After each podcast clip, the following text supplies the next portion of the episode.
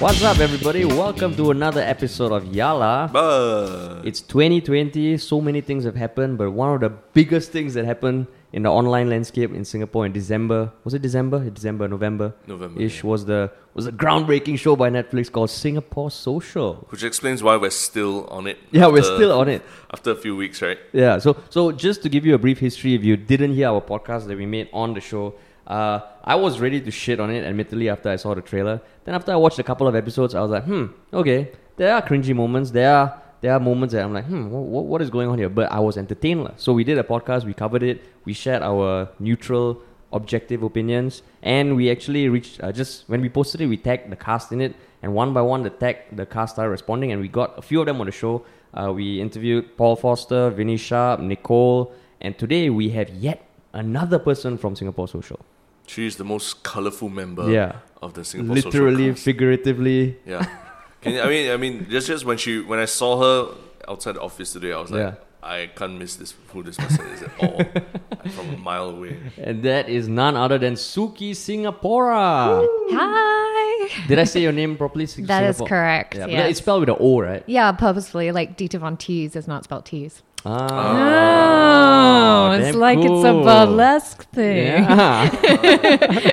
so so okay, so many questions. I guess before before we go into Singapore Social, because because one of my criticisms of Singapore Social, even though overall I did enter- I- and, and and I was entertained, was that we had no uh, idea how you guys knew each other and whatnot, and they didn't go into the exact background of who you guys really are, which I guess is the point of reality show, like you know, just dive in and it's there. Right. So I've always been curious, like uh, Sukki Singapore. I know you touched on it a bit during the show, like how you came to burlesque, and I know Uh-huh. you were in IT before that. yeah. So is there like a quick summary of of even your background? Because I know you go between UK, LA, Singapore, Yeah. and I know you're biracial, and I know your parents are half Indian, half UK, but everything is just in silos. So Right, okay. to bring everything Wow, together. those are a lot of questions you had Yeah, there. yeah, yeah. Where would you like me to start? No, just, just wow. go ahead because I, I Yeah. think I, I've heard instances of like, uh, oh, you saw a, a, a poster down the road that was advertising for Oh. burlesque or something. Okay. And you walked in. So that sounded pretty awesome. if you can tell the story to Yeah. our audience, which probably is a different audience from other podcasts. you've Sure. been. Um, so um, my father's Indian Singaporean, my mother's Caucasian British, and. I am a half half. You consider yourself Eurasian? Um, I can consider myself Eurasian, but I identify identify more culturally as Asian because that's Okay. just the way I was brought up. Very Okay. traditional, very culturally traditional. So, but you were born in Singapore. um, I grew up in Singapore. Okay. Yeah. Okay. Um. So But, but yeah. does, it, does that mean, oh, sorry to interrupt, but just does that mean like family gatherings and stuff like that? all of it is all- everything yep the whole Asian? family is is here but um i kind of uh, as i got older I, I suppose i had to distance myself because i didn't fit in and i was seen as the naughty one. Um and also my cousins are fully singaporean and uh, there was the joke that I was like Michael Jackson because um, I had paler skin, which is not actually funny, but at the time they thought it was funny. There is, there, I'm, I guess I'm sensitive about being Eurasian. I'm sure Paul would agree that we kind of grow up constantly being asked where are we from, no matter where we are in the world. Yeah. But anyway, um, yeah, so that, and then as I was growing up, I was a geek. Um, I was creative, but I was a geek. Um, I was an artist, I suppose, in my heart, but my parents were very um, cautious about that. They're both doctors and they were really keen on me learning sciences. And so I ended up going to university and majoring in geography, but the Bachelor of Science degree. And then I taught myself IT because I'm a geek, I guess. Um, I taught myself programming um, and I got a job as an IT technician support and also programming and designing websites and Linux based operating systems and virtual servers. Um, So yeah, so I'm an Indian that did IT. but um, so, so you grew up in Singapore and then you studied in Singapore. I majored in the UK, Okay. so hence my global citizen accent problem, um, Okay. which I can't control. By the way, I noticed that that's something that people comment on, but I can't actually. I'm like possessed by different cultures, and I can't control my accent. Mm-hmm. So, so where do people normally think you're from? Like when they, they first meet you? literally have no idea. They have absolutely no idea. Mm-hmm. Honestly, they don't. Um, yeah. So your citizenship, you are Or I now have a British citizenship. Yes. British? Yeah. British. Okay. Yeah. Cool. So so Um, okay. So that means you went to study in the UK and you've been based in the UK since then. Um, no, actually, then I went to LA and Mm-hmm. then I moved back here. Um, and uh, yeah, so I guess it, I'm really a third culture kid. Mm-hmm. Um, but growing up between Singapore and the UK, I always felt like I was neither one or the other. Um, in the UK, I was too Singaporean. In Singapore, I was too British, and it just really played on me. Um, so yeah, when I when I was kind of learning IT and when I was um, a teenager, I started to explore vintage fashion as a way to express myself. Um, it was a way that I felt like I could fit into a genre that was irrespective of race or gender. It was just a pin-up look. And um, when I was studying in IT, I heard about burlesque. And yeah, uh, you're quite right. I heard that a club down the road was opening from me and it was auditioning for burlesque artists. And it was like this calling where I'd been frustrated for so long and I had all these issues about my identity and I wanted to be an artist and I felt like I'd been forced to be a scientist. And yeah, so I just marched on in there and said I was a professional But- burlesque artist. But you knew of. I mean, so so to go from like. A, I mean, uh, I, okay. For, I had no experience. I never, I never you- really heard of the genre of burlesque. Oh, I really? just stumbled across it uh, on the internet because I was looking at vintage fashion and how to express myself in terms of fashion. Yeah. Um, and then I heard about the word burlesque because a lot of the burlesque artists are pinups. They're vintage fashion enthusiasts, if you will. And so you kind of can't go into vi- the vintage scene without discovering burlesque. Mm-hmm. Um, I did train in classical ballet from the age of five, but again, it was an extracurricular. so Oh, my parents okay, were okay. like, this is not your real job. It will never be your job. Like true, So- true Indian parents. yeah. yeah. So, so okay. So that means you had some sort of performing Um, experience. yeah, kind of- I guess with- I, with I clothes knew on. how to move, Yeah. um, but I didn't really. I wasn't a professional by any means. Had you Um, performed on stage uh, ballet before? Yeah, yes, yes. As a bunny rabbit, um, wow, and as a bat, um, Mm-hmm. I was always given like the weird roles. Um, but um, that's quite sad, actually. Uh, but no, not really at a professional level, and not not into my teenage years. Um, so I, I actually suffer from stage fright, which is probably because I, I suppose I wasn't given the opportunity to do it with, in my adolescence, perform on stage. Mm-hmm. Um, but yeah, it's one of those things in life where you see like there's a sign and you feel like you have to go for it. Um, and I feel like there's so many people that say they have regrets in life. I didn't want to be one of those people. So Yeah, that is Yeah. insane, man. So, Yeah. so literally, it was within a span of a few days where you were working in IT then, right? yeah. You were working. So, Yeah. so I'm guessing it started on the side of IT as like your side Hundred hustle. percent, hundred percent. It was a weekend, so like by day I was Clark Kent, and by night I was like a showgirl, and the two never met, and no one had any idea in the Oh, office because it was a male-dominated office, and I'm there with my specs programming with all my friends talking about like um, so long and thanks for all the fish, or stranger in a strange land, or why I like the Millennium Falcon, and then in the evening I'm learning to be like a international showgirl. Um, so, it's quite Mondays a contrast say, "Oh, so Sukki, how was your how was your weekend?" fine. Absolutely fine.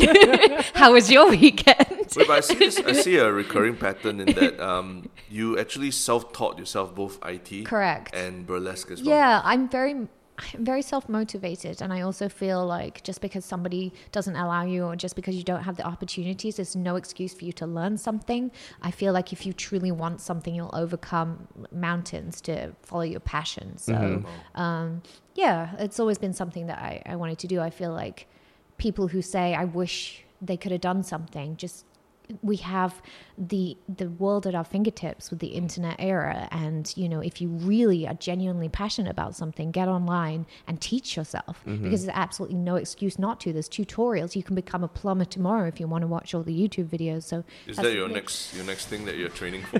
fixing fixing pipes. No, I mean, I'm sure you you always have something that you're like learning and trying to get um, better at. What am I trying to be better Yeah, at what- at the what are you doing moment? now? I, I actually had this dream last night, oh, just tangent alert, um, that I was pl- playing the violin again because um, I, I l- learned how to play the violin as a kid and I was daydreaming about that. So I feel like I need to get back into that.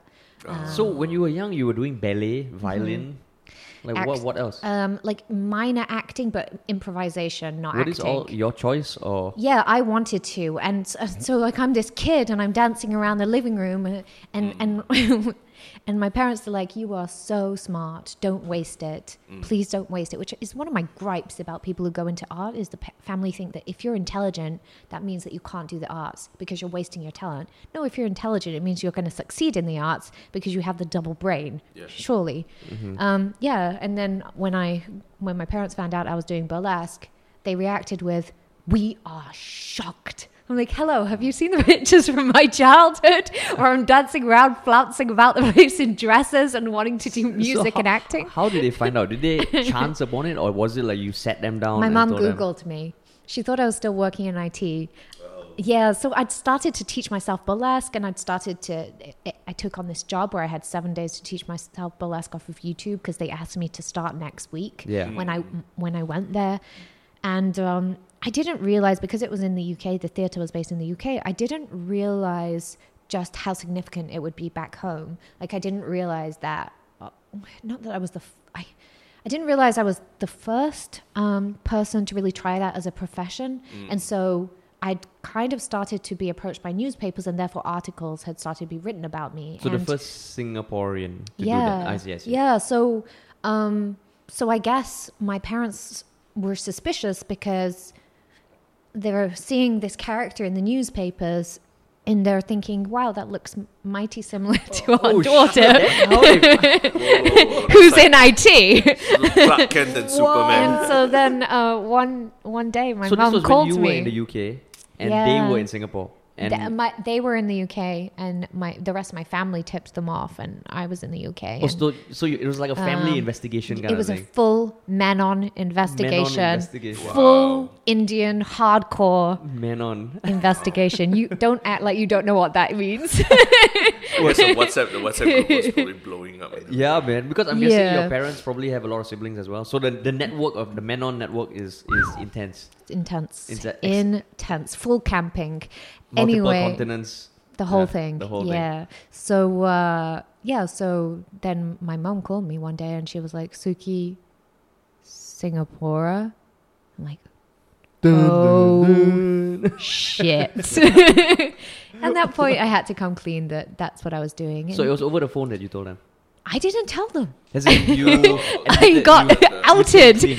yeah. The Yep, confrontation. yep, the confrontation, the standoff happened over the phone. And then really, you know what? I feel like I'd got to a point where I wanted to do it professionally and it was a sink or swim situation anyway. And, you know, um, the moments like that really pushed me to just stop relying on IT and stop thinking there was ever a fallback because it's so easy to say, oh, but if I fail at this, at least I can go back to my job. Or if I fail at this, at least I, I'm trained in IT. And uh, it was a really, uh, I can't even remember how it went chronological, chronologically now because it was nine years ago. But um, yeah, it's one of those things where I thought, you know what, I'm just going to absolutely let go of IT life and safe fallback and just fully pursue burlesque because I only have my career to feed me.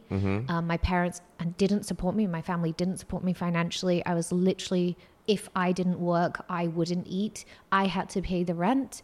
Um, so I had to get good at burlesque and I had to book shows because if I didn't book shows, I wouldn't be able to make my rent. And that really pushed me to be the kind of, I guess, motivated, driven person that I am now, be that intense or not. Mhm. So how many? How soon after that did you the the confrontation? Did you leave your job? Um, gosh, I can't even remember whether I'd left my job by then or not. I really can't remember. Okay. But um, but you reach a point where yeah, you're like, it all like culminated. It, it feels now like it all happened in one big monumentous moment. Um, but I can't remember precisely. But yeah, it was everything seemed to happen quite aggressively all at once, and and it just made sense. And that's when I started touring as well internationally and learning my craft abroad. I went to New York and I went to Tokyo and I Germany, Paris and Milan and To was just- perform and learn. yeah, to perform and learn. But Actually, just um, just going back a little bit, right? Because you mentioned it in passing, but I feel like a lot of young people that we speak to these days, it's always that first step that they take that's always the hardest. Yeah. So listening to your story, it sounds like How did the interview go when you Oh, walked into a club and said, "I'm, I'm, I'm a They believed me and they said start next was, Friday. Was it just like the club owner you know- or something? Yeah, like- it was the club owner, and he was like, "Well, you'll have to do a, an audition, but yeah, it was like start next Friday." I think they were just desperate for burlesque artists, and there weren't burlesque artists in that tiny town of Chester, oh, in the UK. To be honest with you, I feel like if like a oh, if a if a raccoon had walked in, they'd probably like, "Bingo, can you juggle?" Okay, so, so that club was it a burlesque club or what? It it was a comedy club, actually, called the Laugh Inn. Get it? Laughing, the Laugh Inn. So Yeah. they were trying to diversify. No, they they wanted it to be like a Las Vegas comedy experience. You know, back in the old day of Variety, where Oh. Okay, the okay, comedians okay. would come on and then the showgirls would like hold Yeah, up the names, and it would be an experience, like old school clubs again. Yeah. So they were looking for that caliber of artist, Yeah. um, and they got me. How were you feeling when you walked in? And, and, and were you like, did you feel like imposter trying to like? Yeah, uh, but I've always felt like a little bit of an imposter syndrome, even just existing. I feel like that. But um, yeah, I, I I couldn't believe that it would work. Yeah. And when it did, and they said yes, I remember sweating, but trying not to break face. And then I kind of went around the corner because my friend came with me, and she was. We I remember we ran around the corner, and like once we were out of sight, we were just like, oh my god! but we tried to like be as professional as possible in the meeting. Like, no, we are professionals, really? Yeah, yeah, yeah, total professionals. And then when, as soon as we got around the corner, it was just like, oh my god, I can't believe they bought that. So your friend joined you as a burlesque dancer. she did, yeah, oh, Lisa. Oh shit! Yeah. And, and this was pre YouTube or whatever, where they would ask for for a reference. Hell yeah, something. yep, yep, yep, yeah, yeah, yeah, So, yeah. so you went there on the night itself. You got the gig, or did you? Go no, no, no, no, no. They No. gave me a week. Oh, they so I gave you had a week. I had seven days to teach myself off of Oh, no, YouTube. so they agreed to having you. they the agreed day to have me in. the day I went in. Oh Yeah. Were there any other dancers? This is what I'm telling you. This is what I'm telling you. I'm not convinced there were. I feel like they were desperate. but also, also, can I tell you one thing as well? I feel like if you're passionate enough about something, you can actually, you know, you can. It's almost like I wake up every day, and one of my favorite quotes is Muhammad Ali, who says, "I am the greatest." Yeah. And I really wake up every day and I brainwash myself into thinking you are the greatest because I have no other choice. Mm. It's like if you don't brainwash yourself into believing you can do it, you if there's any fragment of doubt you can't, you you won't. You won't mm. achieve it mm-hmm. because you you're being safe to you're you're giving yourself that out Yeah. the possibility that you may fail. And so I think with everything that I've done in life, I've always gone into it going, yes, you can, because you have to. And I think I must have come across that way in the interview where I literally must have wanted it so badly because of the culmination of my upbringing, feeling like I wasn't either race, everything that had gone before that to lead to that point, feeling like I wanted to do art, but my parents wanted me to do science. Every single step that came before it led to the conviction in my voice that they must have thought, shit, we need to give this girl a job. you know? So your friend also had not tried burlesque before. Hell no. you should have seen the first performance. It was really quite awful, actually. Okay, can you Um, can you tell us about it? So it was wow. it was like a, like what you said a variety show night where there was Yeah. a com- comedian and then you go 300 people in the audience. Okay. So Yeah. it's like a theater of a stage. Oh, it was a full theatre with a mezzanine. So, so, sorry. Where is Chester? It's near Manchester. Oh. Near Manchester. Yeah. So it's a it's a kind of a a, a s- a townish kind It's of a town that claims it's a city, but really it's more like a village. But It's it's village. quaint. quaint. Okay, Yeah. quaint. So in this quaint little village, Yeah, you and Lisa were doing your first burlesque that performance. is 100% accurate. So yeah. can you tell yeah. us tell us what happened? Um, well, if I could just add this NB, Yeah. the point of burlesque is not to be the best dancer in the world. And I think that's a really crucial point because the p- spirit of burlesque is to make the crowd feel something and also make women around the world believe that if you can do it, they can do it too. So it's about the spirit, it's about having confidence um, and just feeling empowered as a woman. So actually, even though it went horribly wrong and things got stuck, and it turns out you can't undo a zip from behind unless you attach a ribbon. Lessons mm-hmm. that I have now uh-huh. learned. Uh-huh. Uh-huh. right. A lot of fumbling. Okay. also, make sure that you can step out of your dress so you don't do like that one legged hop. Yeah. Those are crucial things that I have learned in my career. Despite that, burlesque actually originated from Italian theater, and mm. the word burlesque means to poke fun at. It's supposed to be a comedic act, and the audience loved it because they really got behind us in in a sense of they just enjoyed it. They enjoyed to bubbly, vivacious girls trying their hardest to absolutely nail something that they clearly enjoyed. And I think as well the, the help that it was at a comedy club. So mm-hmm. people weren't there to watch Swan Lake. So they just loved it. And the audience gave this massive applause. And I just remember it being one of the most exhilarating moments of my life. And all my friends I got in the front row to pretend like, yeah, I had these mega fans. Woo! it's like Tina and Hannah on the front row going, yes! And they're my friends, actually. They're not just audience members enjoying it. But the crowd did enjoy it. And, um, and that's why they asked us to come back. But did you have the name Sukki Singapora at that time already? Wow, I had the name Sukki. I don't think I had the name Singapore. That came, yeah, that came later. I remember the exact turning point of which that happened. Okay. So, wow, no one's ever asked me that before. No, because it's- I've it's never like- discussed this. We, we, we had an extensive discussion They've about never said when did you become Sukki Singapore. Yeah, because even titling a show Singapore Social, we even had a discussion about that, right? Yeah. Like how, how it would incite the emotions in people. Right. So I, I can see when you put Singapore, it's a very, you've thought a lot about it and you've, you've really. you think so? Because I I, think you put a literally lot used my it. first name of my country. No, because it's a pora. Yeah. P O R A. Right. Okay, but So that was kind of just something. Yeah, I Yeah. suppose so. Yeah. I suppose so. But also that that was in part because I knew that I wanted to, you know, take on an international market that didn't really know where Singapore was. So if Mm-hmm, I put Singapore, which is obviously the most, Yeah. you know, Wait, sorry, well, so- we we know, Yeah. we know, they don't know. Yeah. so you, you, you said there was a specific turning point. So yeah yeah so um so i i really enjoyed that performance and i felt like it was my calling i Mm-hmm. had struggled so hard and i felt like finally i was doing something for me th- that i wanted to do that i felt like i i was born to do burlesque if that makes Mm-hmm. sense i guess i was just born to express myself artistically regardless of the genre but this really fit for me um, and I wanted to be good at it. And I wanted to, back then, um, if you look at the older pictures of me, I didn't really know how to be a burlesque artist. I didn't really know how to stand out. I thought you had to just look like Marilyn Monroe. And it's something that I'm not particularly proud of, but I feel like we're all going on a journey that I felt like, you know, you had to have a pale skin aesthetic and I dyed my hair blonde because I was still learning to be accepting of who I was, you know, and especially if you're biracial, it's kind of like the people force you to pick one, which is pretty horrendous actually growing up because you mm. feel like you've got to pick one. So I kind of like made myself more Caucasian because I thought, oh, I'll make myself more like Marilyn Monroe or Dita mm-hmm, Von Teese who has mm-hmm. that porcelain skin. Perhaps that's what burlesque is. And I remember going to um, somebody who was in the burlesque industry in Chester. I, I I found her and I messaged her and I said, "Hey, can you meet up with me? Because I actually want to become good at this, and I have no idea what the hell I'm doing. Truly, I don't." And she sat down with me at the Slug and Lettuce, and um, she said to me, "You need an angle, you know, and you need to be yourself, and you, don't try and be."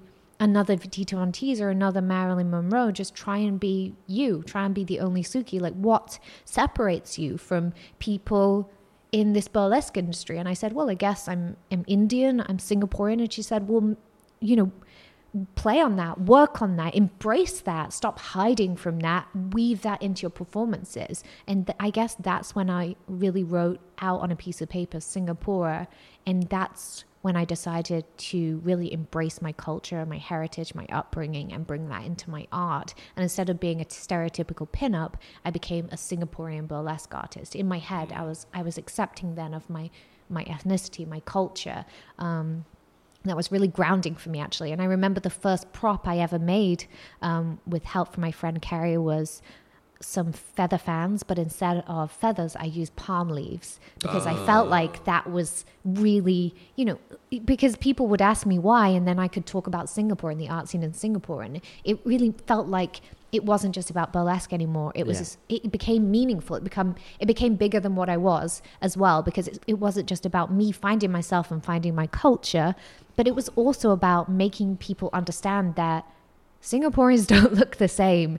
We're not mm. part of China, which is the constant thing that I mm-hmm. get in the UK. And also, we do have a diverse art scene, and we can, expand and celebrate and be unique. And I think that's when not only did I learn to accept myself culturally and really be at peace with myself and my skin and who I was and being, you know, a Nair um, from Kerala. My grandparents were from Kerala, but also it took on this role of now I'm representing Singapore. So I want to do a good job and I want to weave that into everything that I do because I'm proud of it. Did, did like MFA get in touch with you, Ministry of Foreign Affairs, saying you know the Cop- or Singapore Tourism Board or something get in touch with you? The use of the word Singapore. The Singapore. use of the word Singapore. Um, no. So that was the turning point. Then after that, that was your your stage name. That was your persona. that was yeah, your brand. that was. I guess that was my persona, but also I feel like I, I don't have a persona because I'm always me. Um, A lot of people say, "Oh, but if you're shy and you're confident on stage, like who's the real Sukki?" But actually, I feel like I embody all of those things. You know, it mm-hmm. just depends on the day, the mm-hmm. mood. I'm. I guess I'm just a multifaceted human being with ups and downs. So. Mm-hmm. Um, I guess when I'm on stage, that's like the the ultimate up, right? The ultimate high. And then when I'm off stage, sometimes just eating snacks with some cats, like that's the ultimate. I don't know So do you, deconstruction of that. but do you identify yourself as a introvert or extrovert, or do you find that there's no I- differences between the two? I am an introverted extrovert. Ah, so I am naturally very awkward and shy, but in front of an audience and a film crew and a stage, I become more extroverted. Mm. And that's bizarre to me because I'm not trying to be. It's almost like a million light bulbs going go go off in my head and I get this adrenaline that feels like it's consuming me and it just comes out. I become like larger than life, which can actually come across as occasionally quite annoying because when I'm super hyper and hyped up, um, then I'm I talk a lot. But on the flip side, when I'm not like energized to that point, um, I'm I'm very very very shy and quiet. Yeah. But I guess I mean you see that I mean since we entered this industry, that's what I've noticed about some of the, the especially comedians that I really respect. Their off stage and on stage pre- persona is very different. which which to me, I mean, even when people watch our videos and they meet me in person, they're like, you're not as funny in your as you are in your videos. I'm like, yeah, that's, that's the point of editing, right? You can cut out all the pauses and all that. Right. At least Yeah. you get to edit yours. Yeah, exactly. But but so I mean, because interesting that you say that even with a film crew, you feel activated somewhat. Yeah. So does that mean that the personality, yeah, the personality of Sukki Singapore that we saw on Singapore Social was the one that where adrenaline was just rushing through you all the time and thinking what to say to Vinny. well, I haven't watched it, so Okay. I don't know what you guys saw. um, because I don't really like watching my work back. I tend not to watch my work back Okay. um, because I'm a perfectionist and I would. I would deconstruct it too much to the point of which I drive myself insane um, because I'm self critical constantly. However, yeah, I think so. I think being surrounded by 20 people, even though I look like I'm alone in a room, can mm-hmm. supercharge my emotions. I know that I definitely fugly cried. That mm-hmm. I'm, I know I did because I remember crying. that was in the barrage.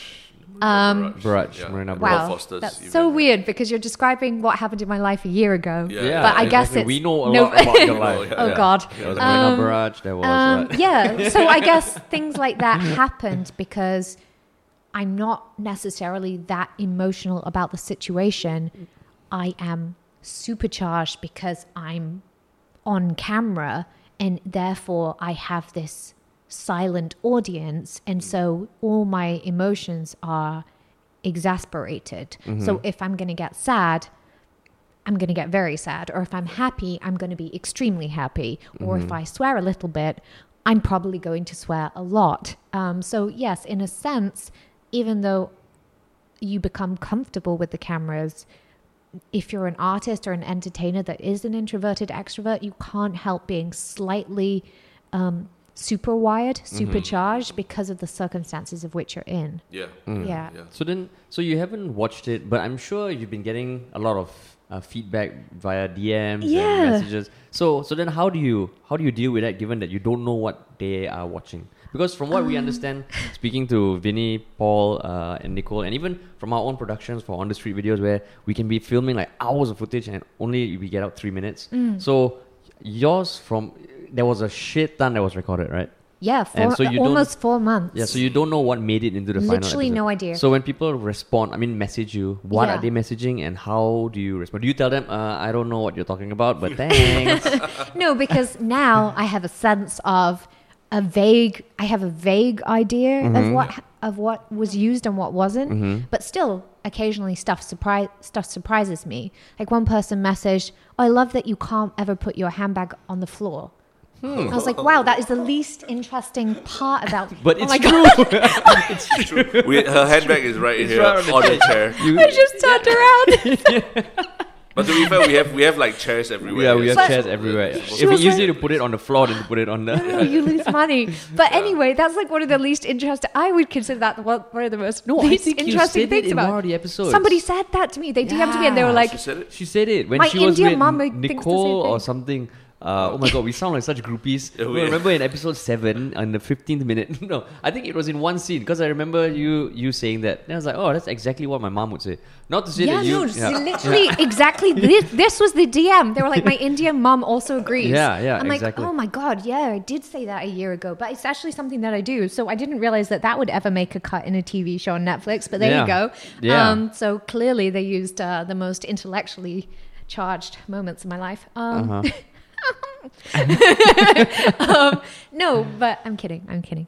Um, but yes, I do get a sense of it. But mostly the feedback has really been incredible. My Mm-hmm. personal feedback has mostly been really, really phenomenally kind. And I'm a Mm-hmm. very sensitive person. That I can I can tell you, I'm an extremely sensitive person. I'm not fragile, but I am sensitive and emotional because I just wear my heart on my sleeve. And so I was afraid that when the show came out, personally, I would receive. I, I didn't know what people. I p- thought people might think that I was like a bizarre clown that was dressing in a peculiar way and wanted attention. I was afraid that that w- people would say that, but they haven't. They've noticed that actually I'm shy and therefore I'm not doing it for attention. It's just who I am. I, I, I have to express myself, and also um, young girls wanting to kind of be be me. Like moms are sending in videos of their young girls saying, really? "I want to be a unicorn like Sukki," which is really cute. Um, and then other people saying that I've inspired them to push forward in a career and work hard despite adversity. So I know there's some beef that must have gone down for people to say that. I'm like, oh yeah, you're welcome. Um, but really, I was just trying to get through the filming process and live my life. But um, it's all been great. Of course, you can't go without one or two keyboard warriors that I feel mm. like are just. Um, they that's just that's just a sign of the times. Mm-hmm, but mm-hmm. majority have really been inc- absolutely incredible, and so I feel like as long as I've impacted people in a positive way, then I'm really happy with that. Yeah. I can hold my head high and say I wouldn't have done anything differently, and I would have still filmed it Yeah. had I been given that choice again. I, I think you mentioned before in, in the previous podcast that uh, now there is a community in Singapore, right, of, of burlesque. I Yeah. think like over 300 dancers Yes. or something. Wow. So, but you, you said coming back um, to Singapore and wanting to bring it here, you were pretty sure that you'd be facing a lot of barriers and, Yeah. and, and strange looks from people. yes. What are the, some of the, the, the meanest or worst things that, that people, when you started to meet people and ask, tell them that you want to do burlesque in Singapore, and then like, I mean, were there any clubs or, or you know, owners of clubs or anything who were saying uh, things about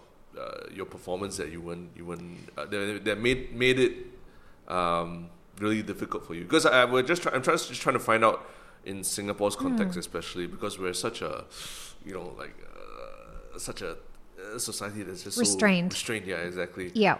It must have been tough, right? This was like years ago, right, when you first came Yeah. Um, 2000.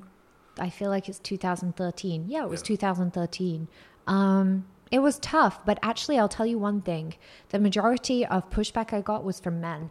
And I feel oh. like there's something extraordinarily intimidating about a woman who's in control of her sexuality and doing an art form where 80% of my audiences are usually couples or women. Mm. So essentially, you're doing a routine that involves elements of striptease by women for women. So there's no real place for a guy. So some of the club owners would say that they didn't want a stripper in the venues, which I feel like is one of the most common misconceptions about mm-hmm. burlesque. I'm sure if you l- watched uh, the performance that I did during the show, um, you'll know that there's absolutely no nudity. So, um, yeah, there was a lot of that, and and men just feeling uncomfortable by you saying that you wanted to do burlesque. Um, women actually, surprisingly, most women were interested about it and said that they wish they had the confidence to be able to do burlesque, or they wish they had the confidence to do what I did. Um, so that's that was nice, but there was a lot of pushback and a lot of judgment as well.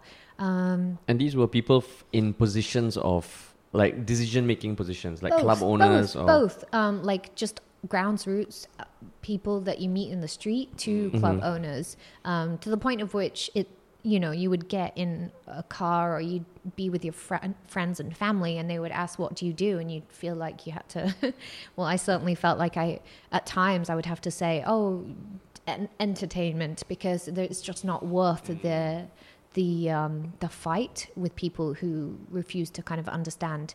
However, um, I think as with anything, if you are put into a position where you are representing an art form and you you you've become an inadvertent figurehead of that faculty, Yeah.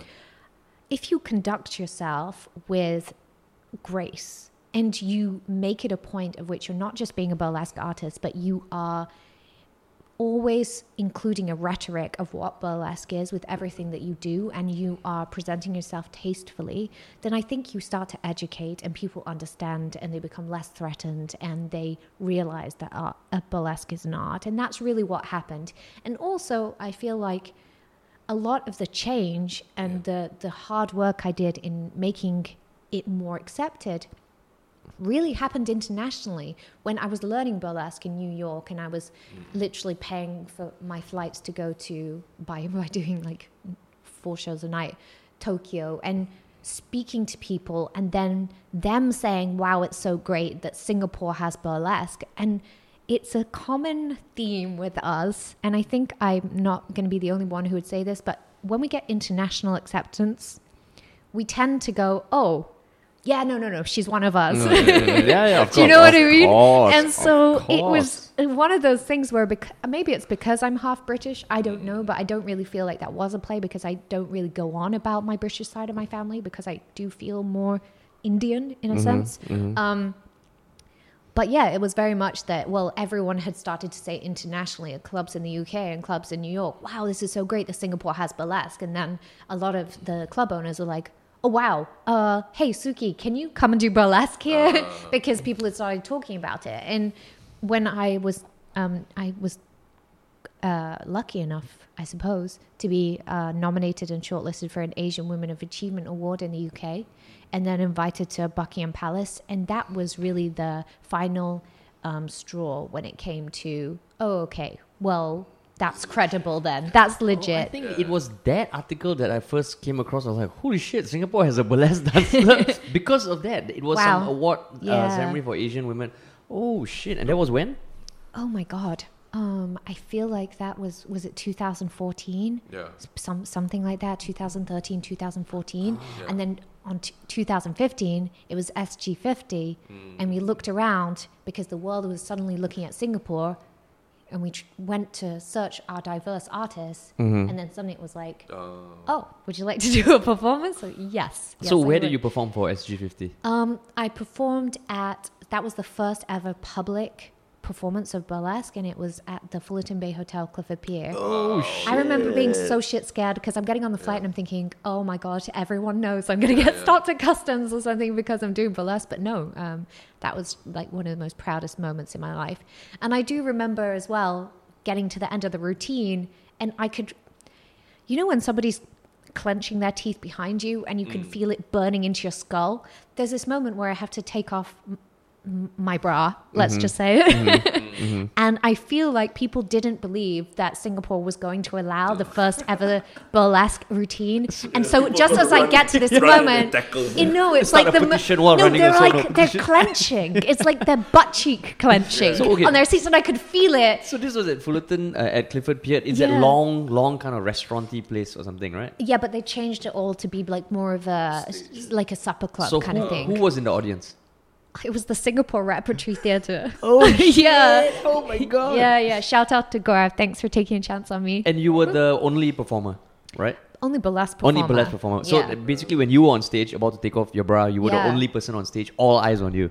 Yeah, I had two backing dancers, but they were low on the podium and they were looking up to me for the final, like, da, Okay. da, da, da, da, da. Okay. and then I could feel the audience going, "Mm, and then I, I did it, and, and everyone cheered. And I was like, I felt so proud. And it's not because, you know, oh my gosh, she's so proud because she took off her bra. No, no, no, no. That's not a place where I'm coming from. The reason why I was so proud is because I felt in control of my sexuality as an Asian woman and in control of my sexuality in a patriarchal society and in control of my sexuality for no one else but myself. And that was such a powerful moment as an Indian biracial woman in Singapore. I can't even begin to explain. It wasn't about the action of striptease, it was about what it represented and breaking down taboos and stereotypes and everything I'd worked hard to challenge.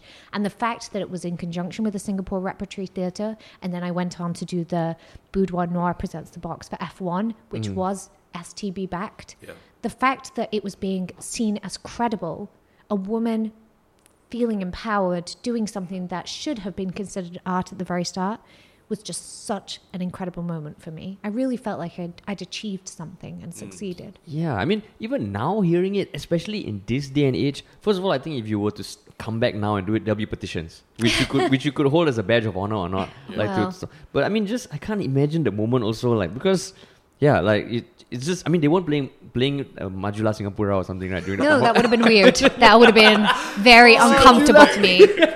No, yeah, no. so the fact that yeah, I mean, as much as I'm always like, uh, uh, you know, this kind of SG, like I grew sick of SG50 because it's almost too much propaganda. Right. But but I think the fact that you were doing it at an SG50 event, man, yeah. So props to whoever Well, it was. wasn't necessarily an SG50 event, but, But it, was, was in the of year the- of SG50. Yeah.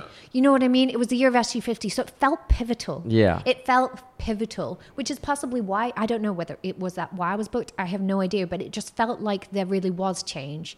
Um, Because I think in Singapore, the way I see it, like people in the authorities, they know that that, that Singapore has talent like this, that Singapore has people willing to do this, but it's the old guard that, that pushes back. So I'm sure there were people in the deciding committee or whatever to, to who were championing you, Mm. and they were probably the younger crowd saying that yo, Singapore has fucking talent, you know, like Mm. let's show it, and and yeah, so props to them. Thank you. Thanks Yeah. so much, guys. Actually, do you know what? Just bringing it back to Singapore Social, I really feel like there's similarities in how I felt then to how I feel now with this show. Because the thing about Singapore Social is that it's also a first. First of all, it's the first ever unscripted docuseries set in Asia with an all Asian cast hmm For Netflix, for for global release. okay, for global release, okay. Yeah. And even though it's reality TV, they can call it unscripted docuseries till the sun comes down. It's reality TV. Mm-hmm. The fact is, is that we always in in Hollywood historically, and I use the term Hollywood lightly, mainstream entertainment industry, if you will, were given the role of the white person's geek friend Yeah. or the the the nerdy kid who has braces and says something hilarious, the comedic sidekick. Or if we're given a, a, a movie, we're super rich in it. Hmm. Or if we're, you, you know what I mean, we're we're constantly stereotyped.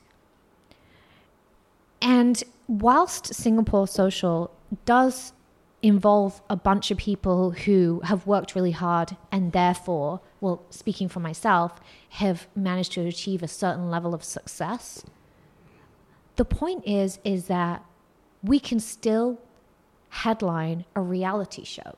Mm. Shouldn't we be able to be as Asians whatever we want to be? Shouldn't we able to dominate every single genre of TV? It shouldn't isn't that such a phenomenally powerful thing that you can see trash TV and Yeah. it be an all Asian cast? Yeah. Isn't that something that we should be proud of? Just scratch the fact that you may or may not like it. Have a think about the fact that that's groundbreaking. That all Asians can do something like The Hills, mm. and there be, you know what I mean? Yeah. Or and, and Asians of all colors. Yeah. Not only that, but they've chosen Singapore to be that first. Mm. And I think it's easy to kind of get on your high horse and, and write about the place and say, oh, yeah, but it's trash TV. But really, I think, like I felt in that moment when I was doing that first burlesque performance and how I feel now, I think we're going to look back on this and go, wow, that was a really cool thing that we did in Singapore there. And I and you can already see since it came out on November 22nd, you can already see um, a change of acceptance. And I really really hope that unlike my burlesque career, it doesn't require international acclaim for us to be proud of ourselves. Hmm. Regardless of whether you feel like you can relate to us, we're still just a bunch of Singaporeans from all, all shapes and sizes, all colors, all mixes, just working really hard to do something for our country that hasn't done bef- been done before. Mm-hmm. Yeah, I, I've, I've had to I've had to actually personally defend the show from like friends in the industry and outside who have DM'd me and said, "Hey, you sh- you are promoting Singapore social too much, lah. Come on, it sucks." And I'm like, "No, no, guys, you guys haven't even watched the show and and." Understand that the stories, you know, beyond like the first episode, uh, I think you start going to people's personal stories. Um, there's there's just so much relate, uh, relatability there for a Singaporean. You know? Right. Like like you know you you talk about your struggle with burlesque and, and I merely think of like us you know knocking on doors and, and, saying oh we're YouTubers and we- Yeah. we, we like we actually do funny videos for a living uh. and It's even tough. they, we're not even and we are just one YouTuber out of a whole industry of YouTubers you are representing a whole industry and walking into Singapore and saying I am basically you're saying this is burlesque Yeah. and I'm the one person. Mm. So, I mean, that kind of struggles are, you know, it's I can't even fathom how how how it is, but it's still super relatable for Right. even for us in our Yeah. position. uh. And, But and- even regardless or not of how it was edited and whether you think you Yeah. can or whether you enjoy it or not, the point is is that we got that. Yeah. Singapore got that Netflix Yeah. show. Honestly, we got that Yeah. to represent Asians internationally. Singapore got that show. Isn't it great? Like Yeah. I would rather look at like what Singapore has done recently for popular culture and go, yeah, you know what? I'm so glad we got a reality TV show, shitty or not, on Netflix. Then we're so excited that Trump shook hands with. Do you Yo, know what I mean? I know which highlight, I'd rather. yeah. I know which Yeah. I'd rather. So are you Yeah. more proud of that than this? No. I think we need to just get our shit together. So, so can I ask, like, most of those keyboard warriors that have been like sending you like shitty comments, are they Well, Singaporean? yeah, actually only Singaporean. Only Singaporean. no, I know that's so weird, right? But, it's not surprising. It's not Ah, it's because, so Because, okay, crazy. so did you did you even watch the trailer when it came out on November eighth? Yeah, I think? okay, so so they made me watch the trailer. Uh, They were like, "Come on, Sukki, stop being ridiculous. Watch the trailer." Yeah. And I watched the trailer and I was like, "Wow, where's all my money?" okay, Wait, cool. where's all my money? As in, as God in damn it, I look mega rich. you look like crazy rich, crazy rich. uh. really, really, I want to know where all my fucking money is. um, but that, but also, So- I kind of thought, you know what? That's really, really cool that it's set in Singapore and we're real humans and we're not acting, and that's. And also, I liked it because I don't know whether any of you are hardcore fans listening that go back to the Crazy Rich Asians premiere where as a brown Asian and a brown Singaporean, I felt very uncomfortable by the movie Crazy Rich Asians. And I mm. know it's a book and I know it follows a Chinese family, but to have the standout roles of brown people be The security guy. servants knocking on a car like Yeah. monkeys in a safari jungle tour Yeah. for me being a brown singaporean made me very very uncomfortable Yeah. and so to see such diversity ethnically and be able to go hey these are all singaporeans for our show actually made me really really proud because i know that if i was myself growing up and this show came out i would feel like finally I could relate to somebody and go, yeah, I'm Singaporean.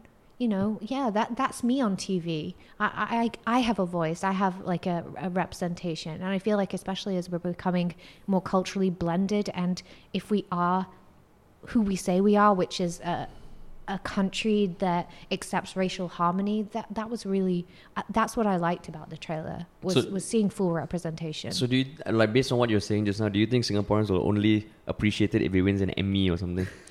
You know what? It might actually require that. It might actually require that. But I tell you, how phenomenally powerful would it be if every single person, right, who's who who who might put their energy into slagging off the show, how phenomenally powerful would it be if we all got behind the show, we got an award for the show, or we got a season two. And this became one of the biggest shows in the world where we had the liberties of them being able to steer the narrative towards something with a little more intellectual mm-hmm. prowess. Mm-hmm. How phenomenal would that be? Because really, feedback can only be applied to a show if there's another show. So, how incredible would it be if we really got behind this show and made this win a award? Yeah. So Do you so I mean? do you? I mean, do you know if there's any any talk of season two, or are you not at liberty to say? Oh Or- no, no! I mean, we're only six weeks old, so I think it's Oh, yeah, probably it's too early weeks. to say. Holy shit, yeah.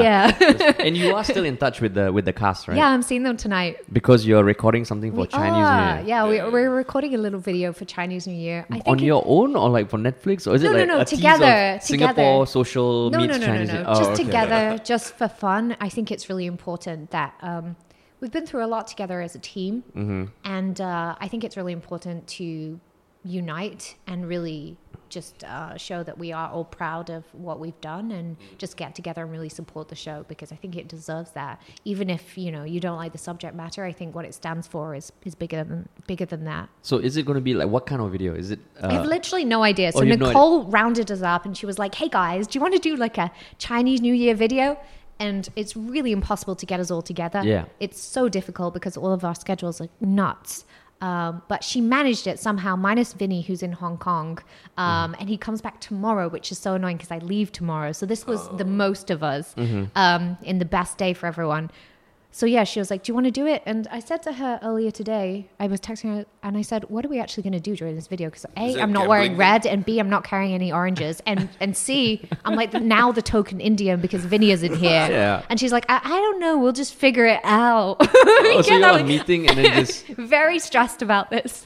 oh, that is Maybe interesting. it's a gambling thing, like like that, that scene that they had where they drove Ferraris. oh yeah, They did? yeah. So that was Oh. where Nicole uh, and, her- and her parents met the the person she was dating. What's his name? Als- Alson, Alson or. See, we know so much. Whoa, this is really creepy. You know more about my friends than It I is do. so creepy, so creepy. And they drove in in Ferraris and Lamborghinis. And Actually, it was a cutaway. We don't even know who Yeah, drove those know cars. cars. Yeah. So I guess that was one of the things. they got why. to drive Ferraris and No, Lamborghinis. so, so I mean, I guess it was. I the- am pissed. No, they didn't drive. No one drove. They just had it as a Okay. cutaway. Oh, so, I think- anyone's car. Yeah, so I think I think that's where the show uh, people were like, "Hey, this is not Singapore. This is not reflective of Singapore." But that's like a whole other argument. But that one scene, uh, there was cutaways of like a bunch of fancy cars, like very much Crazy Rich Asians. Well, like, I like- can tell you for sure, none Yeah. of us own those cars. they might. I don't know. I don't. Wait, but aren't the, aren't the producers giving you shit for not watching the show? Like the, no, no, it's a personal choice, and really? um, yeah, they don't. They look. Here's the thing, it's a personal choice, and also I'm very proud of the show, and I'm I. I'm promoting it and I'm living vicariously through people's reactions. And I actually prefer that, to be honest with you. And I think they'd give me shit if I said nothing about the show ever. Um, but I'm not. I love the show. I'm embracing the show. And I don't need to see an edited version of me or an edited version of the people that I work with to know who I am or be proud of my work. As long as it's entertaining, that's all that matters. So is it, is it a fight that you have to constantly constantly struggle? Like, I want to watch it, I want you to know, but I can't. Or it's just No, very. Uh, it's it's the fight is oh my god is this has this DM got a video or a screenshot in it and can I look away fast enough not to catch myself? Oh, you don't even want to see. No, I'm so oh, man. I honestly, I, so people tag me and they're like, "Oh, I love this scene," and I look at myself and I go, "You are ridiculous. You're ridiculous." I got yeah. I think that So about on- on myself. Insta stories I look at all. myself and I'm like, "You're ridiculous. Your eyebrows are too much." Please be quiet, and I can't. I can't bear it. Why are you wearing that? You look like a spoon. I So- can't do it to myself. but so during filming, because it was four months of like three cameras uh, following you at all times. Three cameras, but 20 people. Like, So you've got the mic guys, the sound guys. So, so boom. was it something that you got used to, or every minute you're like, oh my god, uh, how is this going to look on camera and stuff like no, that? no, no. You can't think about that. You got to let go because um, you can't. You can't think about how is this going to look on camera. You start that. You start that in the first week. You start that, and then you get so exhausted by week two, or I personally did, where I'm like, oh, Just fuck, Fuck it. it. Fuck it. Because I, I'll tell you something. If you try to resist it, you're gonna look like you're unnatural, mm. right? Because I, I felt like if I- I was trying to censor myself to be less awkward, and I'll just come across looking like a robot. So, do I actually want this show to do well? And if I want this show to do well, I have to look as relaxed as possible.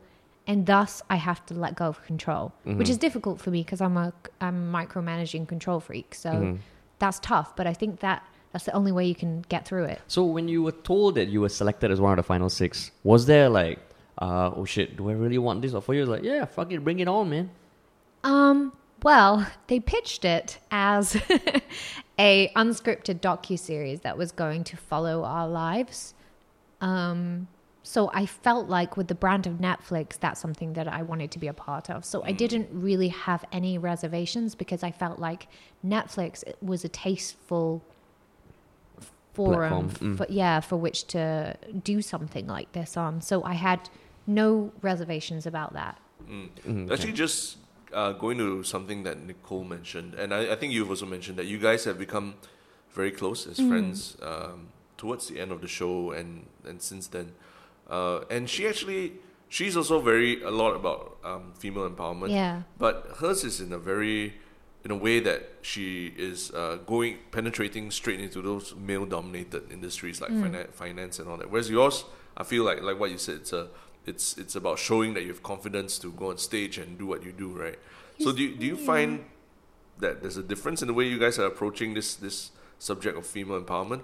Not really, because at the end of the day, who's calling the shots in Hollywood? It's men. Mm. And so, although I'm a burlesque artist and burlesque is a feminist niche space, I'm really branching out into, and with this Netflix show, definitely so, the mainstream entertainment industry. Mm-hmm. And if you branch into the mainstream entertainment industry, the gender inequality is inescapable. Mm. And so I feel like the issues that Nicole is experiencing are very much the issues that I'm experiencing. At the start, I didn't get it as hard as Nicole. I did in IT, but in mm-hmm. burlesque, in the burlesque industry and burlesque circles, it felt easier because it was a feminist space, safe space. But now, as you get better at burlesque and you get more known in burlesque and then you become something more than burlesque, you become entertainment, mm-hmm. You are faced with those challenges. And we really developed a common friendship, and I consider her like a sister because now, after this show, we're really only up against gender inequality, and that's something that really does need to change. So when you say moving into mainstream entertainment, so that means burlesque, bringing burlesque to mainstream, or even like acting roles and no, stuff like that. no.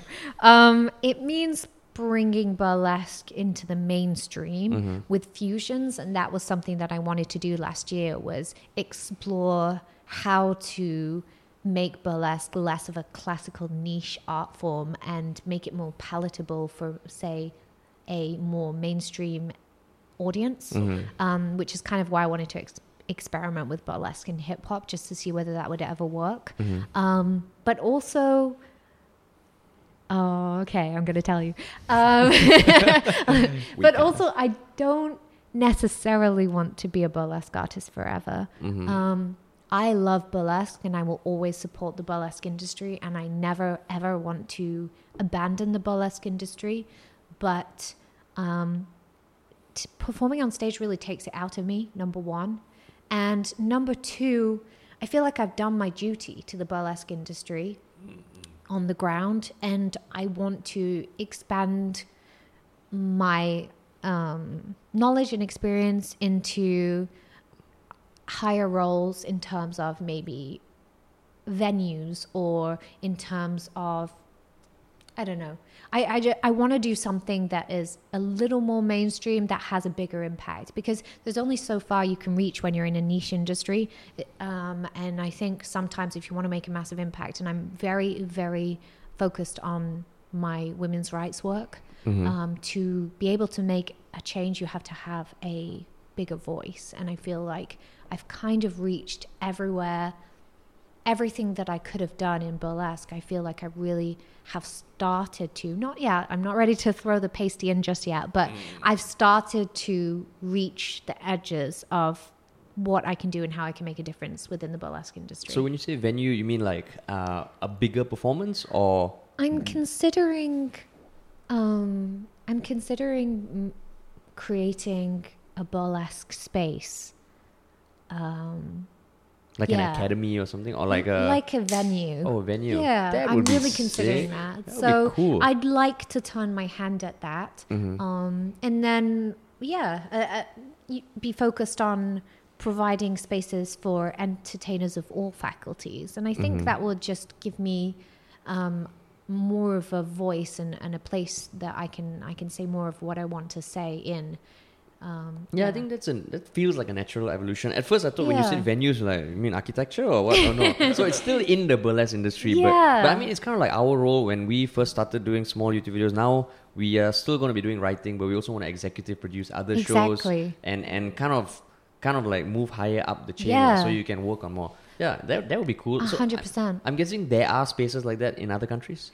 Yeah, well, I I've always said that I want to take my career to LA, and that's why I've kind of been in and out of LA so much. Is because I've always known that really, when it comes to entertainment, I'm sure you guys have experienced it as well. There's no place like LA, Yeah, yeah. and you can hate it or love it. It really is like walking onto a set, and no one seems to be who they say they are, and it's Yeah. absolutely ridiculous in many respects. It's still the place to be if you Mhm. want to really go somewhere and expand your reach when it comes to entertainment or anything to do with entertainment. So I mm. feel like that's probably the direction that I'm going to go in. However, having said that, I'm really, really adamant that it was Singapore and it is Singapore that created me, built me, is the reason that I've got so far. And it, it's my family are all here. And so I never want to abandon Singapore and I never want to stop doing events here and I never want to stop supporting Singapore. So even when I traverse towards, say, stateside, I never want to let go and stop fighting here because Mhm. I still strongly believe that you're never too big for the country that made you. And also, I know how many people that we can impact when we go back home.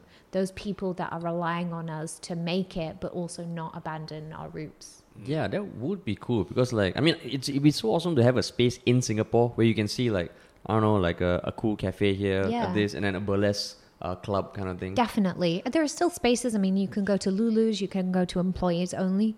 Many of those um, performers that perform there are part of my Singapore Burlesque Society. But it'd be great to, yeah, to build on that. So Um, so that society is the one that Terrence mentioned, the three hundred or so yeah, dancers. So which so is like great. do they do they have a room where like they have like Halimah Yacob's picture and then your picture next next to next to hers or something? They're just regular dance studios. Regular dance studios.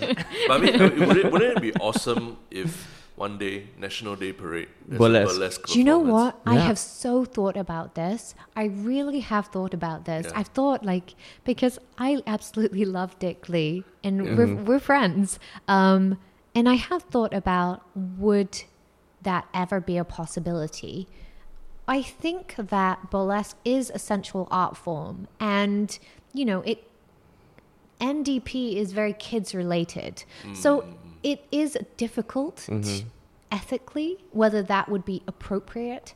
However, I also feel that actors do much more raunchy things on screen than I've ever done on stage. Yeah. And so I feel like there's a place for a burlesque style that could fit into NDP. You never mm, know. That would Yeah, be so be cool, crazy, man. right? that would be That is that day, would be it. You know, Singapore has has, Fully has leveled up. accepted. Yeah. I agree. Okay, you know what? Let's remember this conversation and check back in in two years' time. NDP.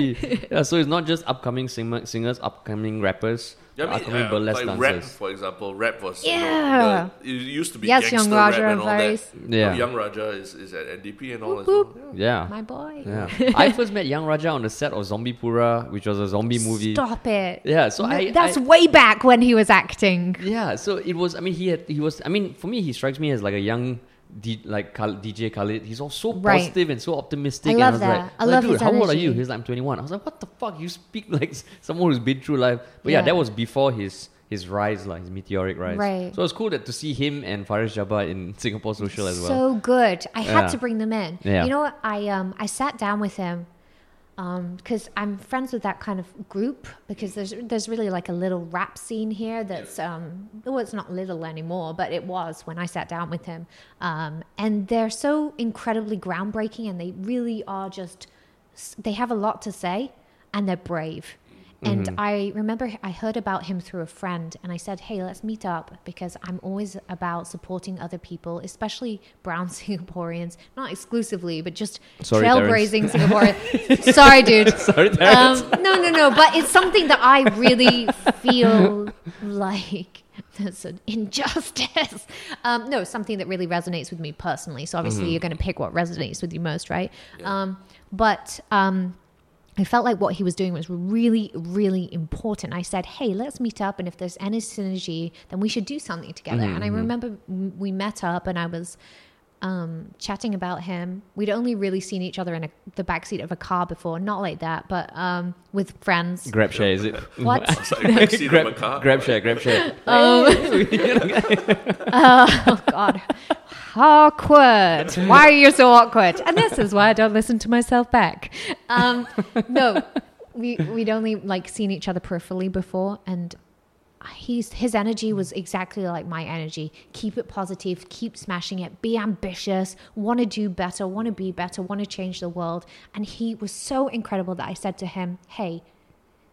If ever I get anything huge, I promise you I'm going to bring you into it. I don't care what it is, but I want you to succeed so much and I believe in you so much that if ever I get anything big, I just want you to know and remember this conversation, I'm going to bring you in on it. Mm-hmm. And then I think it was a year later was the Netflix producers contacting me mm-hmm. and the first person I thought of was him. And I called him and I said, "Hey, remember that conversation we had a year ago outside in that cafe and it was really hot and I drank too much coffee and was shaking and being a weirdo and I said to you that if I ever got anything big, I'm going to bring you in on it. I just got Netflix. Will you come in on it?" And he said, "Yeah." So basically, you told the producers, oh, that's that's why you had that performance Their that brought co- in the H. I cr- the H- that performance wasn't even a that performance wasn't even a real performance. I created that performance to keep my promise, like in Lannister, to Yung Raja because I promised him, and whenever I promise somebody anything, I mean it. Mm-hmm. And second was because I wanted to just do something that was like exceptional because you have this one shot when you're on Netflix, right? You might as well borrow a theater and create an imaginary show and just absolutely annihilate it because you've got this one shot. You know, you, you you have this one shot to take control of your life. How are you going to do it? It doesn't matter if it fails or it succeeds. Just at least go for it with all of your might. So it was that really. Um, and yeah, we created that routine because I promised him that if ever I had anything big, I would support him in any way I could. So. That is cool. So so what's what's next for Sukki Singapora? Of course, hopefully season two, the Chinese New Year yeah, video. that would be yeah. Chinese New Year video. Chinese Yeah. New Year special. Well, I would, Chinese New Year I would really love everyone to just yeah get behind the show because of what it represents, not necessarily because of what it is. That would mean everything to me, and I think it would mean everything to a lot of Singaporeans. Actually, to be honest, secretly or not, I think us succeeding in this. Regardless of what it is, would be quite a phenomenal thing. So Mm-hmm. I'm going to work hard at that and really just encourage people to be a part of that and be proud. So that's that. And um, heading over to LA and doing stuff out there is obviously on my to-do building the building the, the place, the dream. building the dream, building the dream. Yes, I feel like I sh- I don't need to chase the dream anymore because I'm kind of clambering fingernail by fingernail up towards it slowly. Yeah. So yeah, just imagine the dr- the dream has you've already succeeded in it and just go for it. Yeah. And a National Day parade in this decade. And then obviously, at the National Day what, what how decade. could I forget? Obviously, in two Yeah. years' time, To- I've got the National Day Parade. Yeah, to Um, Majulah so, Singapura. Yeah, I need to prepare for that. I mean, we laugh about it now, but when it when it happens, Yeah, when I it love that you said when it happens, when not it if. happens, and then you can do the same sure. thing like you did to Yung Raja. Like you can tell us. Remember that conversation we had five Yeah, years but ago. he's already done NDP, so it'll have to be somebody That's true. else. That's true. Yeah, Yeah, That's true. it will. It Yeah, will. that's true. It'll Yeah. probably be my backing dancers. Every single backing dancer who has ever been beside me on stage, where I've said, if ever anything big happens, I'll bring you in on it. I, I can say now that I'll bring you in on it. Yeah. So that those backing dancers are also burlesque practitioners, or just they I mean focus on dancing. They're part of the burlesque society, Okay, and okay. they're friends of mine that I we banded together when we were pushing back against the, um, I guess the the judgment of burlesque and, and struggling to get burlesque recognized and struggling to perform burlesque. They stood beside me and they learned burlesque as well. And um, they've been with me from the start. They've been with me from when burlesque wasn't a burlesque scene here. And so, yeah, they're they're they're just part of the journey. Are any of them doing it full time? Um, no, I I still think tragically that I'm the only professional burlesque artist in Singapore. I believe I could be wrong, but I think that's the case. Um, they they do other forms of, of dance as well. So um, Marquee, they're performing there, and they do a little bit here, there, and everywhere. Professional corporate shows as well. I think yeah, I think I'm the only burlesque artist professional. What about Southeast Asia? Burlesque. Southeast Asia, no, there's a couple more of us in Southeast Asia. Quite a few more of us in Where? Southeast Asia. From? Mm-hmm. There's um, the Philippines, the lovely. Um, Manila, there's a Manila burlesque scene. Um, Thailand? I'm guessing Malaysia, no? know. I don't. I I'm not so much Malaysia, but I, I wouldn't profess to know every single Asian burlesque artist. So, Mm-hmm. um, but there's there's a growing number of us. Yeah. There really are. No, I think it's awesome that you, even as the lone burlesque artist uh, in professional in Singapore, that you're already thinking of how to give back to the Mm. people who, who you know who Yeah. started from the bottom, so to speak, with you. Yeah. Because uh, it's very easy in a small country like Singapore where Mediacorp dominates everything, especially like in, in, in our industry, right? Like you sort of everyone sort of guards their own pie. They don't Yeah. they don't see it as a pie that is that can grow globally and everything. Right. Yeah. So like what you said about Singapore Social, you know, showing that you know people in LA can watch a show like Singapore Social and, and uh, relate to that. And then you also like going out there and saying, you know, I promise you guys, like if, if I make it big, you're coming with me. I do that I think in it's life. awesome, man. Yeah. A hundred Yeah. percent. I think it's so important, Yeah. and to to keep your word Yeah. when you say it, mean it. I believe in the power of kindness. I believe that it doesn't matter how anyone is around you, you should always be kind. And if I find a kind person that I really resonate with, I want them to succeed. Mm. I genuinely want them to succeed. And if I have any capability of helping them, I don't care if I just met you or I've known you for ten years. If you're a kind person and you really want something. I will try and help you get that, even if it's Mm. not my responsibility to, because that's just that's just how I think it should be.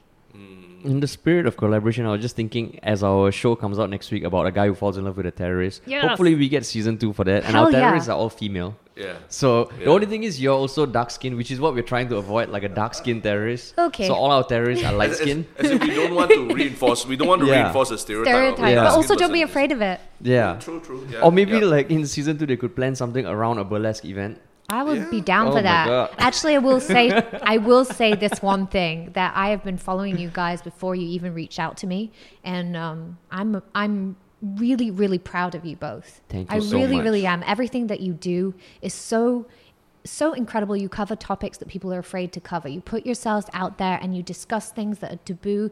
You discuss things that no one would ever even be brave enough to discuss. You discuss things from an intellectual, pragmatic point of view and um, so beautifully.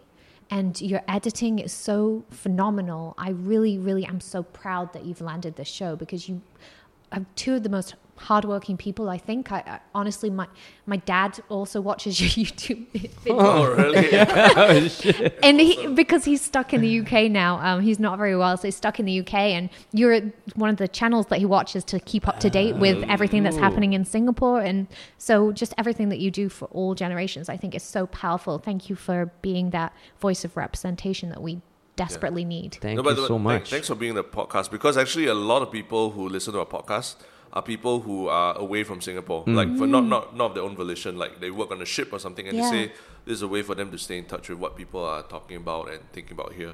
But but not just reading mean comments, like you know, like Right. from keyboard Yeah. warriors. Yeah, Shout so- so- out to my dad. yeah, yeah, so you're gonna tell him to listen to this, right? Listen yeah. to this? Okay, Hi. cool. Sorry about the part where I said you were strict. but you kind of are. Thanks, Mr. Menon. That's, that's his name. Prem Menon. Prem Menon. Okay, Yeah. cool. Shout out to Prem Menon. Cool. cool. That's Cool. a good time to transition to our how we end our podcast, which Mhm. is to also uh, just to share with people listening about one shook thing that you might have encountered in the last week or so. It could be anything like a person, a, a video, A a song, something, a song, a cafe, A whatever. Portuguese egg tart you something- ate, yeah, or something like that. Something that made you feel Anything. something. Yeah. Made Any something. something that made me feel something. Yeah. Yeah, and the reason why we didn't tell you beforehand is because we also wanted to. I mean, this podcast, what we like is you don't think before, you just come here and just talk. Okay, So well, now- that's me every day, so don't Yeah. worry about that. um, okay, I'll tell you what happened. Something that was like really impactful for me. It's it n- not coming from any place of like ego, but just that was just the cutest thing ever. Um, I was on my way to another interview. Um, much less chill. Um, but I was dressed up, obviously with my hair and everything. And this mom and her two young girls were walking past me, and the girls were like talking about my hair and pulling on their mom's hand and saying, uh, uh, uh," but the, the mom was like dragging them along. And then one of them I saw around the corner because I could see this and I'm pretending not to notice because I'm shy. So I'm shy of kids as well. I'm shy of everyone except cats. Um, I saw one of the girls was super brave and she goes, Mommy, please can we tell her her hair is nice? And then the, the mom goes, yeah, okay, go on then. And they came up to me, and they, there were two little girls, sisters, and they go, I just wanted to say, your hair is really nice. And it was just so amazing. And then the mom saw the power of kindness, and, sh- and hopefully she's taken that into her day that actually, you know what, you should ta take a minute to tell people something positive about them that you like because that just makes such a difference to their day. So, yeah, that was like a, a moment for me. And that happened when? Two days ago, So it's with your current uh, hair color. my current hair color, which is now pink and orange and purple, maybe. Is it? I'm colorblind, so Oh shit! so I can see different which colors. is wink, wink, green and blue.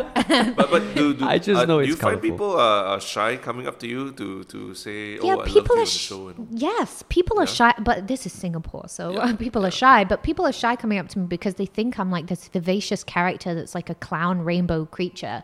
And actually, I'm honestly, if somebody went boo, I'd shit my pants. If you don't mind me saying, because I'm that socially awkward.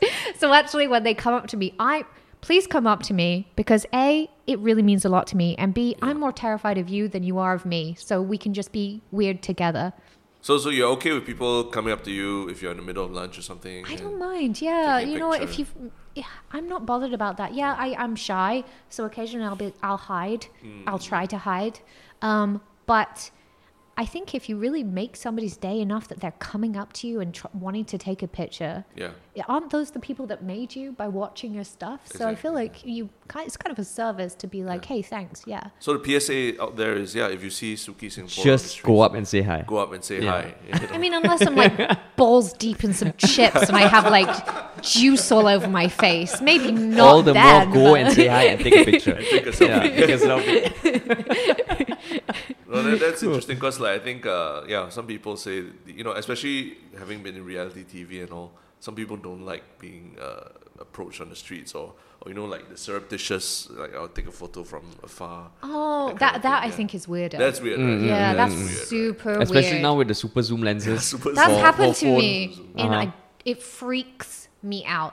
I'd rather know that you know than find out later But how do you find out? Like, did they because DM they you? tag me. oh, they, oh, Oh. shit. Oh, yeah, yeah, yeah. It was um I'll tell you who I don't know who you are, but I I will find you. Um this this person tagged me. I was outside 1880 and their camera lens is zooming in on me from inside Publico, Oh, the Jesus. restaurant.